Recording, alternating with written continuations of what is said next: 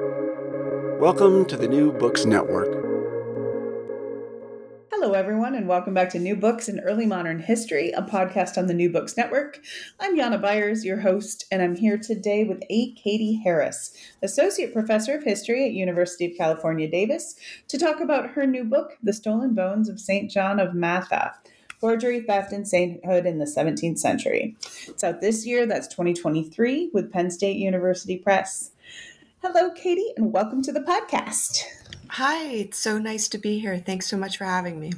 Great. I'm so happy to be talking to you. How are you today? How's California? Uh, uh, the sun is coming through the fog. It's going to be a nice day. Outstanding. Are you teaching this semester? I am indeed. Yes. So you caught me between right before classes uh, going to wind get going for the day. Brilliant. Oh, this should. I hope you're inspired. You'll go and smile on your face. All right. So then, let's. You're a busy, busy human being. Let's get into this story. So it starts here on March 18th, 1655, the eve of the feast of Saint Joseph at 11 o'clock at night. Two Spanish friars, lay brothers of the traditional Calced branch of the Order of the Most Holy Trinity of the Captives, left their Roman monastery and hurried out into the night. Um, outstanding opening to the book, and I love everything about it. Um, including the fact that you know that it's 11 o'clock at night exactly on this date which I, is such a cool thing about our these sources but so uh, so that's how it starts what happens next tell me the premise of this book well, these two friars tiptoe across Rome. Um, it is, of course, the middle of the night. There is a curfew, um, so they are breaking curfew uh, and they traverse the city and uh, basically engage in a little breaking and entering. Um, they uh, bust into a small church. Uh, that lies in, at that time, what was a kind of quasi abandoned part of the city and they get into the church and uh, do a few little perfunctory, a few little pre- preface things. They say some prayers and get ready for what they're about to do. And then they pull out a pry bar and they break and open the tomb and uh, proceed to steal the bones that are inside. And the bones that they are concerned with are the bones of Saint John of Matha or San Juan de Mata, who was the founder of their order. He died in 1213 and had been buried in this little tomb in this little church in Rome. And they steal his bones uh, and uh, take them back to their monastery. Um, they for some reason neglected to bring a bag with them. So one of the details that comes out of the, the records is that they made an improvised bag out of the an undershirt, which really is not the way you're supposed to be treating the relics of saints, but you know, here we are. So um, and uh, then ensues the, the, the church is so uh, nobody goes there. The church nobody discovers it for quite a while. Um, but then there's there's a it's the theft is discovered and there's a hue and a cry and uh, there are there are condemned and but in the meantime they have left. They flee rome uh, and together with their superior their head of their monastery and they tiptoe out of the city and head down to naples which is spanish controlled um, and in naples they all three of them, the two thieves and their their their boss, essentially, get on a, a ship and sail back to Spain with their uh, ill-gotten booty. It's it's it's quite a story. That's just the start. that itself is quite a story. Like the the prayers and the theft going together, which makes perfect sense in this universe where you steal bones. Um, it was great. Okay, but uh, before we get to the kind of the the rest of this case, how did you find out about it? Where did you stumble across this? Um, you know the, the, this project uh, has a long and winding uh, course as most projects do. Um, i was originally going to try to write a completely different book a totally different book and i did a lot of research toward that book and then i'm not going to write that book. Um, so my the original project was one in which um, i was interested in the roman catacombs uh, which are, you know, uh, the ancient cemeteries that lie underneath the city of Rome. And many of these are Christian, but there are also important Jewish cemeteries under Rome. Um, you can also find pagan tombs. Um, and I was particularly interested in the rediscovery of these tombs they were never fully forgotten, but they were sort of came back to public attention uh, in the latter decades of the 16th century. And then begins this enormous kind of um, uh, process of removal, lots of t- bones being taken out of the cemeteries on the assumption that they the bones there, the Christian bones, are of Christian martyrs who died at the hands of the Roman Empire, and they get shipped all around the uh, the, the Catholic world. Right, so that was the original project, and that didn't work. Uh, there's almost too much material. Historians, we often have problems like sometimes the problem is not enough material, and sometimes the problem is too much material. Um, and there was too much material, and I was floundering, and I didn't know what to do. And I um, was exploring other avenues, and uh, one of the ones that came forward to me was I think I, I, think an old friend mentioned that you know he was aware of this case. Um, and uh, while I was trying to figure out how to sit, rescue my book, I followed up on it and uh, realized that uh, that the one of the main uh, centers, one of the main houses for this religious order, is located in Rome, and uh, kind of went over there one day and talked to talked to uh, the one of the the uh, officials in charge of the church. Um, and he said, Oh, you should talk to Father so and so. And I ended up talking to Father so and so, who turned out to be a lovely person. Um, and uh, while the, the Trinitarian order is an international order, um, it is often kind of heavily Spanish and historically has been so. And uh, uh, this particular official was uh, he's he's from southern Spain, so he speaks Andalus Spanish, which is actually something that I speak. Uh, and so we communicated very well. And the next thing I knew, he's like, "Yeah, sure, you can look at our documents," and there they were. So sometimes you have to kind of poke around and go in the wrong direction a bit before you find the where you're going, and uh, just play all the angles, and sometimes one will work out. Wow, that's a great story. that's really that's a lovely story. That's you know that's a, as good as it can be. I think really. Um, so that you've got this you know, your documentary record that's pretty strong. Tell us about the sources. Oh, the sources are wonderful. Um, they so the the this basically these are oh legal briefs for the most part um, and documentation of all kinds letters, legal briefs. Sometimes they're notes jotted on pieces of paper and have been shoved into this file. And they're all from the, the 17th century. The, so the, the paperwork goes from the 17th century, some of it's 18th century, I didn't really look at the 19th century stuff because it really that was beyond what I wanted. And every once in a while, I'd find something 20th century, which would be interesting too. You'd find a 20th century document put in there with the 17th century ones. There was a logic to it. Um, and they they're they're lovely. Some of them are a little hard to read, uh, especially when somebody's writing quickly. Um, they're mostly in Latin or Spanish. Um, sometimes in Italian. So sometimes it, any given document will occasionally change languages on you. So you have to be a little bit on your toes uh, uh, in terms of, of what language you're working in. But um, uh, and they're voluminous. They are they're often no page numbers. there's no index, there's no page numbers. So the first thing you have to do is figure out what it is you have in front of you and where does it fit, if it fits into what you're trying to do. where is the stack with the understanding that if you're not the first person to look at it and you're not uh, who knows what kind of order it was in or is now or precisely precisely yeah. yeah so you have to you have to respect whatever order it's in. You mustn't reorder the paper the, the pages. Absolutely not. Um, that's that's really wrong and it's just not done.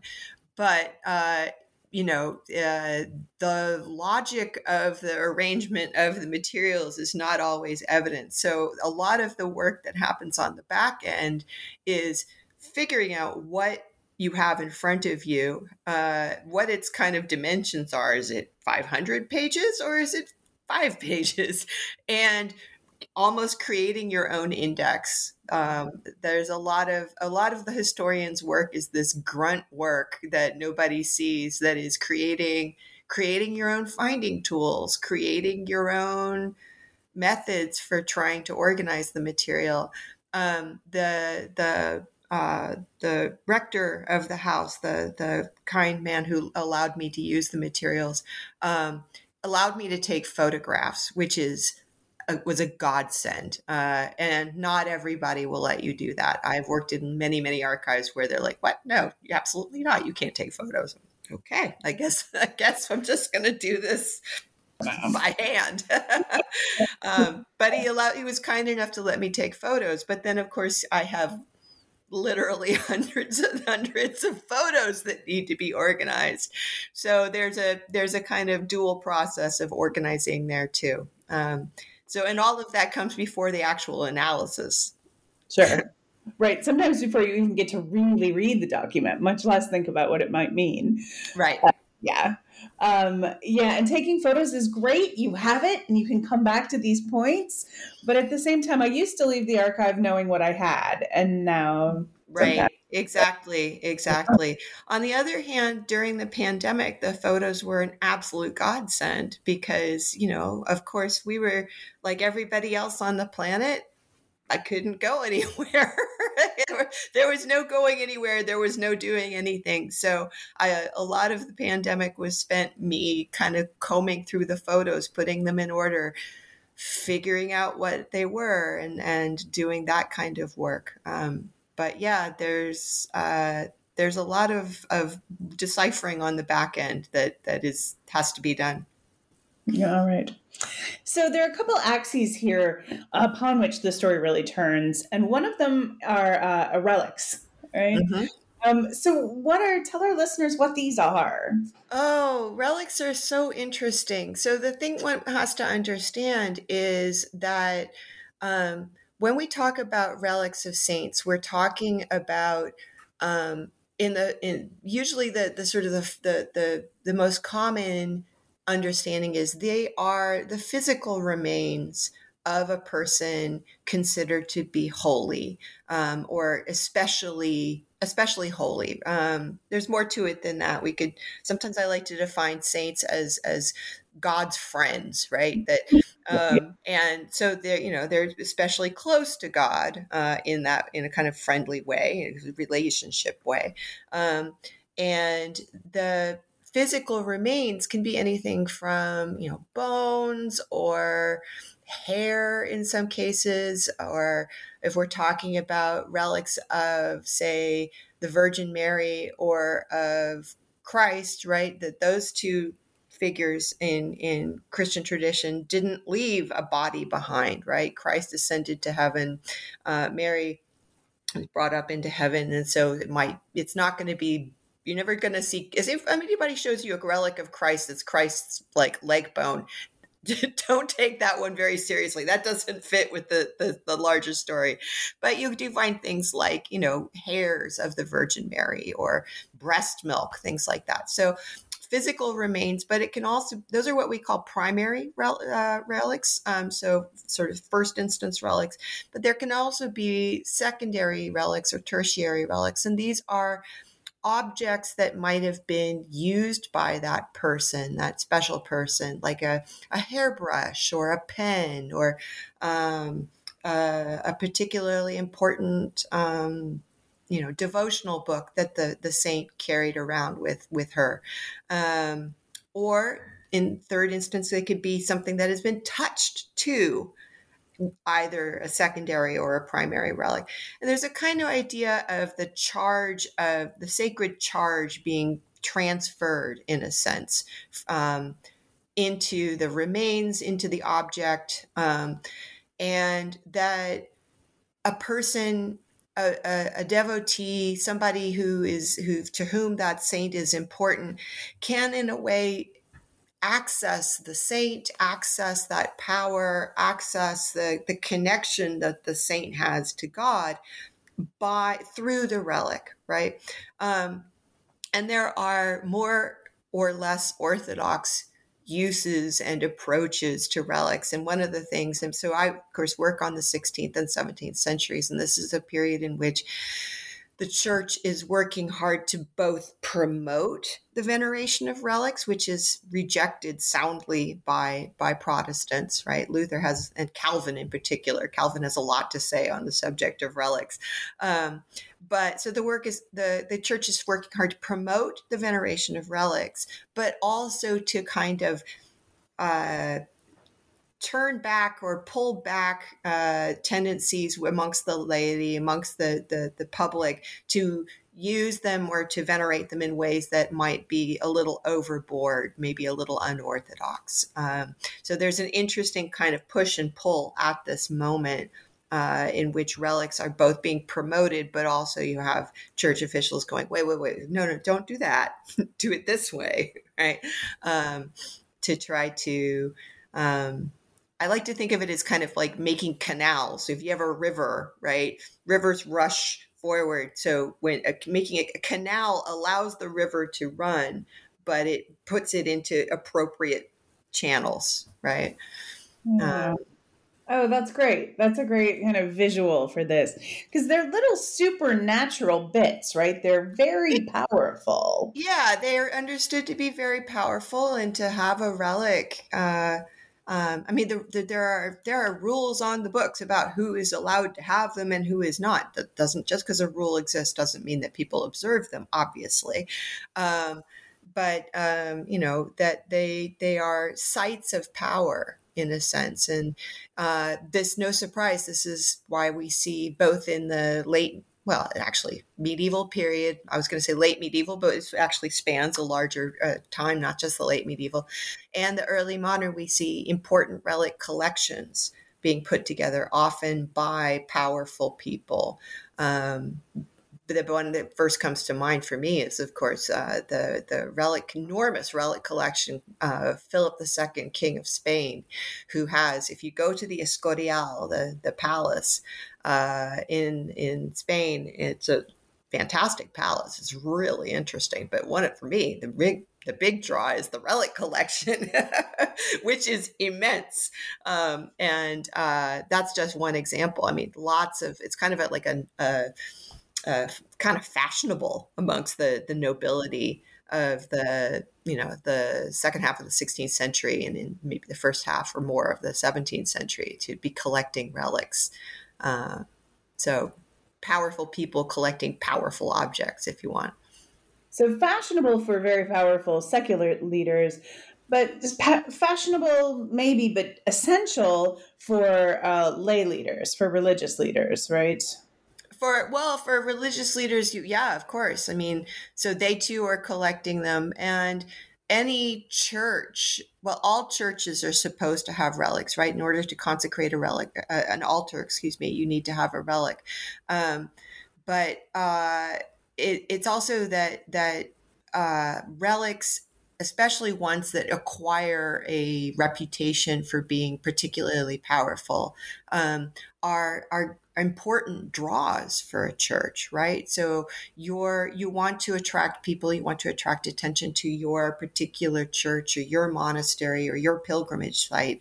Um, relics are important for that um, that that because they will bring people. People will want to come and visit them come and see them come and uh, you know use uh, ask to have them applied to their wounds or their infirm leg or whatever seeking a miracle that kind of thing. Uh, so they're they're important really important for this period. They're really important. You it get brings people to see you. It brings it this is a revenue increaser. Can be. Mm-hmm. can be. Um, it also adds legitimacy. Yeah it can, yeah, absolutely, yeah. I mean, they're they're they're kind of fascinatingly multi-purpose objects, um, and uh, but the thing I also like to think about relics is that we talk about them as objects, but they have to also be understood that the relic is a person, especially if we're talking about a primary relic, right? The bone of a saint, in that they they operate. There's a kind of um, that the, the part is equivalent to the whole. So wherever a fragment is, that the saint is understood to be present, wholly present there, right? So, um, you know, you might seek out a, uh, you're particularly devoted to a specific saint. You, you need have want to ask a favor, want to help. Uh, where that relic is, a small fragment, you know, the tiniest bone fragment, the saint is fully present there um, and there's a that that's a that's a real attractor um, that as as a kind of a site. My next question may seem really idiotic, but I, there's a point I want to make with it. so, so, so go with me on this. But are they real? I don't think that's a, a useful question to tell you the truth. And that's a question I get a lot. And I mean, what does real mean? Uh, I mean, will I mean, I'll just turn it back, right? Uh, what does real mean? If you're saying, are all relics truly what people say they are or what people claim they have are? Obviously not. But that's never the point, is it? Um, now, if we're talking, if if if if we're talking about, uh, say, you know, a, a relic of a fairly recent saint, that's highly likely to be because the recentness, the further back in time a, a thing is comes out of, right, uh, the more likely there is to be a certain kind of slippage. But again, it does, it's not really the point. The point is not is the thing real, whatever that means. It's more what is it that people say about it? What is it that people say about that object? Um, why do they say that? How do they say that? What are the stories they tell? That I think is a more interesting question. There's a kind of, um, I get this question a lot, and it's a kind. I always find it sort of like, well, why? Why are? What do you mean by that? Why are you asking that? It's the like. It's more interesting to to ask the question of, well, what is it that people are saying? Than than it is to ask about um, you know is it truly in many cases like how can we possibly know? What are we going to do? Run run carbon 14 dating on on these things? I uh, like no. Yeah. like dna to find whether that voice box is really san antonio. But if it's been it's it's in the church they say it's the piece of the saint people have been coming to see it for hundreds of years. Of course it's real Right. It's real in that sense. Whatever and whatever uh whatever they people say at a certain point, whatever what is said is true at a, at, at a certain level, right? Um it, it's more important in, in that way. But at the same time, there is concern about making sure these are verifiable. There is Absolutely. a fake relic trade that's very powerful. Sure. right. Absolutely. And this is this is one of the things that that my work gets into is that uh, while yes it's it's in a certain sense there's not a lot like it is what people say it is that there is of course um, a process there are methods for evaluating right? And this is particularly important for the church in this period right? That there there's a concern with evaluating and call it there's you know what kind of evidence is there that this object is what people say it is. And so, looking at the ways in which arguments are made about these things and the evidence that is brought forward, um, and the nature of evidence changes in this period, right? Um, if we look at older cases, um, you know, sort of uh, sort of early medieval or sort of central Middle Ages period, there's uh, forms of evidence like trial by fire. Like, say, can you test a relic and put it in a fire, and will it come out of that fire unscathed? Is a, is a viable method, right? And we have interesting records about that. By the time we get to the period that I'm looking at, nobody's doing that. It's all been put aside there are interesting discussions on by scholars about how they used to do that but now they don't but instead there's a lot of really interesting discussion about well what are the what can we look for? How can we evaluate these things and put forward to the to the laity objects that we feel are have have as, as authentic as as we can evaluate right? And evidence is always going to be flawed because it's humans that are making that. And anything humans do the narratives we create the stories we tell um, the things we can know are ne- is inevitably going to be incomplete. Um, and so working with that necessary incompleteness you know what can what how can we investigate these things? So one of the things that um, my my research works on or has looked at is the methods whereby these things are investigated and evaluated and what we see the um, investigators and they're usually members of the clergy but not exclusively uh, examining all of the historical documentation and examining uh, the the kinds of records that are associated with these objects, um, looking at their physical characteristics really carefully. Um, in the case of the the bones, the stolen bones of, of Saint John of Matha, one of the things that's put forward is that the bones are very carefully examined and they're very white colored, right? And that's that's uh, important. The size of them, the color of them. Often, uh, relics are supposedly have a special smell, right? Uh, it's called the odor of sanctity. And somebody you can have a metaphoric odor of sanctity, but you can also have a kind of a literal odor of sanctity.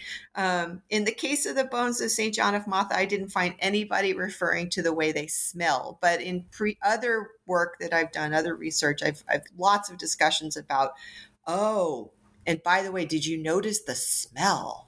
The smell it's i can't define it what is it is it flowers no it's not flowers what if this this kind of the smell of of holiness itself um, all of the human senses, if you want. Um, and then, and there's an historical record around these as well, right? So we have historians writing the the history of bones. Absolutely, there's a historical record, and uh, often the bones themselves, any given relic will have they're, they're fascinating. These little tags, right? A tag or a label attached to it. Um, and we can learn a lot from the tags and labels. Um, there's, they are, uh, the tags and labels, they're called authentica, right? So they authenticate the thing.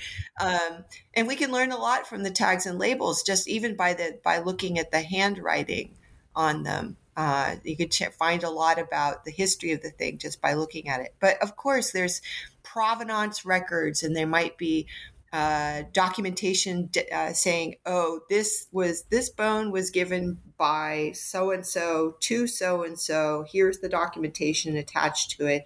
Here is the witness te- testimony attached to it." So we can look at things like that as well. Um, uh, all all kinds of different possibilities for how to examine the authenticity uh, of the of these objects. Mm-hmm. Um, and the authenticity of people. I mean, there are fake saints. Right? Absolutely, yeah. And one of the you know one of the things that we see a lot in this period is the church being quite concerned about uh, people, living people uh, at the time who are being put forward either by their followers or sometimes even by themselves as saints right? And and to be an actual to be a vetted approved saint is a is not something that anybody is supposed to be doing for themselves, right? No, uh, no self-respecting saint would ever call themselves a saint, right? That's something saints are other people make saints. Saints don't make themselves, right? That has everything to do with uh, the stories that grow up around people after they're gone. Um, but also, we have lots of eh, really interesting cases of uh, people or religious orders or towns or or or other institutions uh, kind of putting forward figures from the past as saints um, that may or may not have ever existed. So it, the whole subject becomes a really fascinating playground for the historian because there's so many things that we have to sort out. We have to work really hard to try to figure out what's going on, who's saying what, why are they saying these things um, and you know reading reading texts with one eye towards who's benefiting and how how how can I how literally can I take this? Probably not much. Uh, versus you know taking the story at face value and and running with it. We have to do all these things at the same time.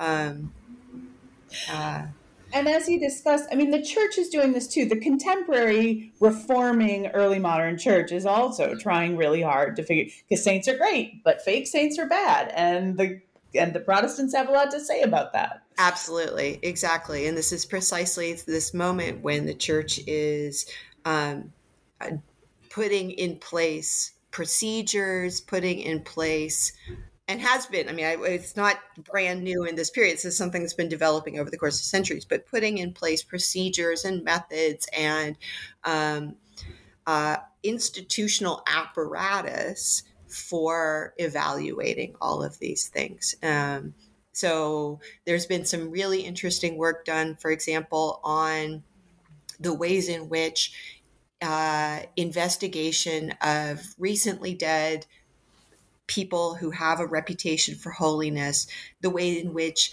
physical inspection of their bodies and autopsy is used um, as a way of investigating holiness and verifying the kind of status of a person. Um, so the, it, the methods are different depending upon if somebody's recently d- dead or if you have a you know a, a alleged late medieval or sorry or like late antique martyr. You know, it's it's different depending on how how dead how long dead somebody is. It kind of your methods will will will vary. Sure. Um, uncorrupted corpses are mean different things based on time. For exactly, exactly. Yeah. yeah. Um, so let's get back to your guy. Who's Saint John of Matha? Well, uh, he was uh, what we don't it, you look at the original, like sort of the earliest sources, we don't actually know that much about him. We have to make a distinction between what we know from the earliest sources versus the stories that grow up over the course of the centuries. Um, but he appears to have been um, a Provence, uh, uh, originally from Provence in southern France, uh, appears to have been a uh, professor uh, in Paris who, according to the way his legend goes, that he had a mystical experience while uh, while um, uh, officiating at mass, and in this experience, he saw uh, the figure of Christ uh, and two captives. Uh, and one of the captives is a white person and the other person captive is a black person. Um, and that this uh, experience of seeing this this mystical vision uh, led him to found a religious order the order of the the most holy trinity and of the captives. And this religious order uh, which is a founded in, founded in 1198 and still exists of course um, had as its main mission the rescue and redemption from slavery of Christian captives who wind up in the hands of non Christian captors. So, usually that means for the period we're talking about, usually it means uh, Muslims. So, it could be in whatever part of the Islamic world um, we might find this happening. It's usually, especially rescuing Christian captives from uh, Islamic territories in North Africa, or it might be in parts of Spain that are um, under Muslim control. Um, it, of course, changes over time. Um, so that's the main kind of uh, mission of this this religious order and that's that's i mean there are other stories that develop about him as in miracle stories and all this stuff but that's the core of it right there well and, and explains how the order gets its mission as well exactly right? yeah. Great founding story. So uh and so i get all right that's that's saint that's saint worthy but why do these guys who are gonzalo and gonzalo and jose why do they want to steal his bones that's a great question. I mean, why you don't usually bust into the tomb of the founder of your religious order, and that's just not really done. I just like to like make it clear that people don't usually do this. Um, uh, the issue is this: is that uh, for all of Saint John of Matha's importance to the Trinitarian order, the order never got around to having him canonized. That is, he was a saint in their eyes, but not a canonized saint. And for many hundreds of years, that didn't matter because canonization was was um, a, often a fairly informal matter. But over the course of the late medieval period and as we move into the early modern period, formal canonization becomes more and more important. Um, and that's a papal controlled process.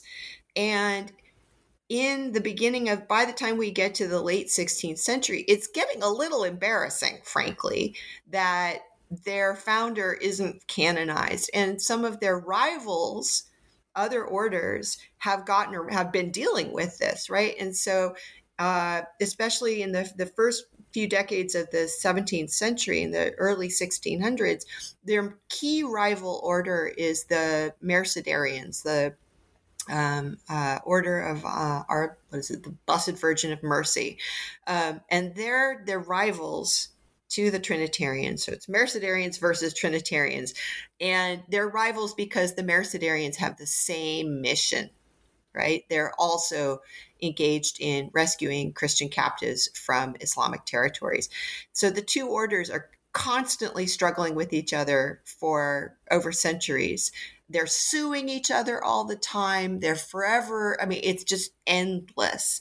And because they're they're fighting for the same donor base essentially right? There's only so much so many donations to go around and both groups want the same amount of money. The mercedarians however have gotten around. They get their their founder canonized. Now the trinitarians have a problem. Their founder is not formally canonized uh, it's a real issue. And now, you wouldn't normally steal the bones of somebody you're trying to get canonized, but there's a real issue. The problem is that the little church that the bones of St. John of Matha were in wasn't actually under the control of the Trinitarians for reasons that are too boring and lengthy to go into. Uh, it was under the control of the Vatican itself. So the Trinitarians don't control the church. They don't have ready access to the tomb of their founder. And that means that there's nothing in the church that demonstrates any devotion to that saint they call him a saint, but the Vatican's like, eh, I don't know. like nobody seems to care about him. Nobody's visiting the tomb. I don't see any candles here. I don't see any evidence of of any kind of devotion to the saint.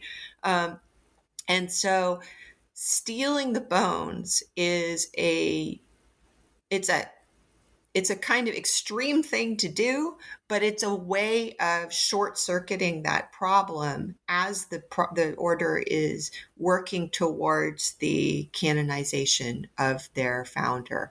Um, it, I don't think it's an entirely successful kind of approach in that they then they have a, this whole new problem of the fact that now the bones have been stolen they were taken to rome and rome is i mean excuse me, they were taken to spain from rome totally illegally there's no record of the extraction right so there's none of the documentary apparatus that would be expected and rome is going to say okay so you say those are the bones of your founder.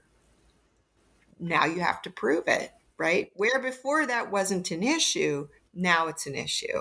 So by trying to solve one problem, a, a new problem was created essentially.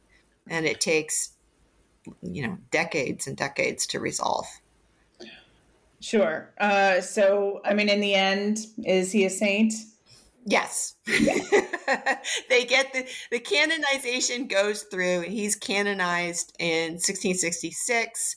Um, and uh, then the order has a, it's like there's a kind of mental space. Okay, we got him canonized. Now we could turn around and deal with this problem that we created when we stole the bones. Um, and begin the process of applying to prove basically a different court case uh, that these, yes, these are the relics of St. John of Matha. Um, it's mess. It's messy. It's not a tidy story, unfortunately.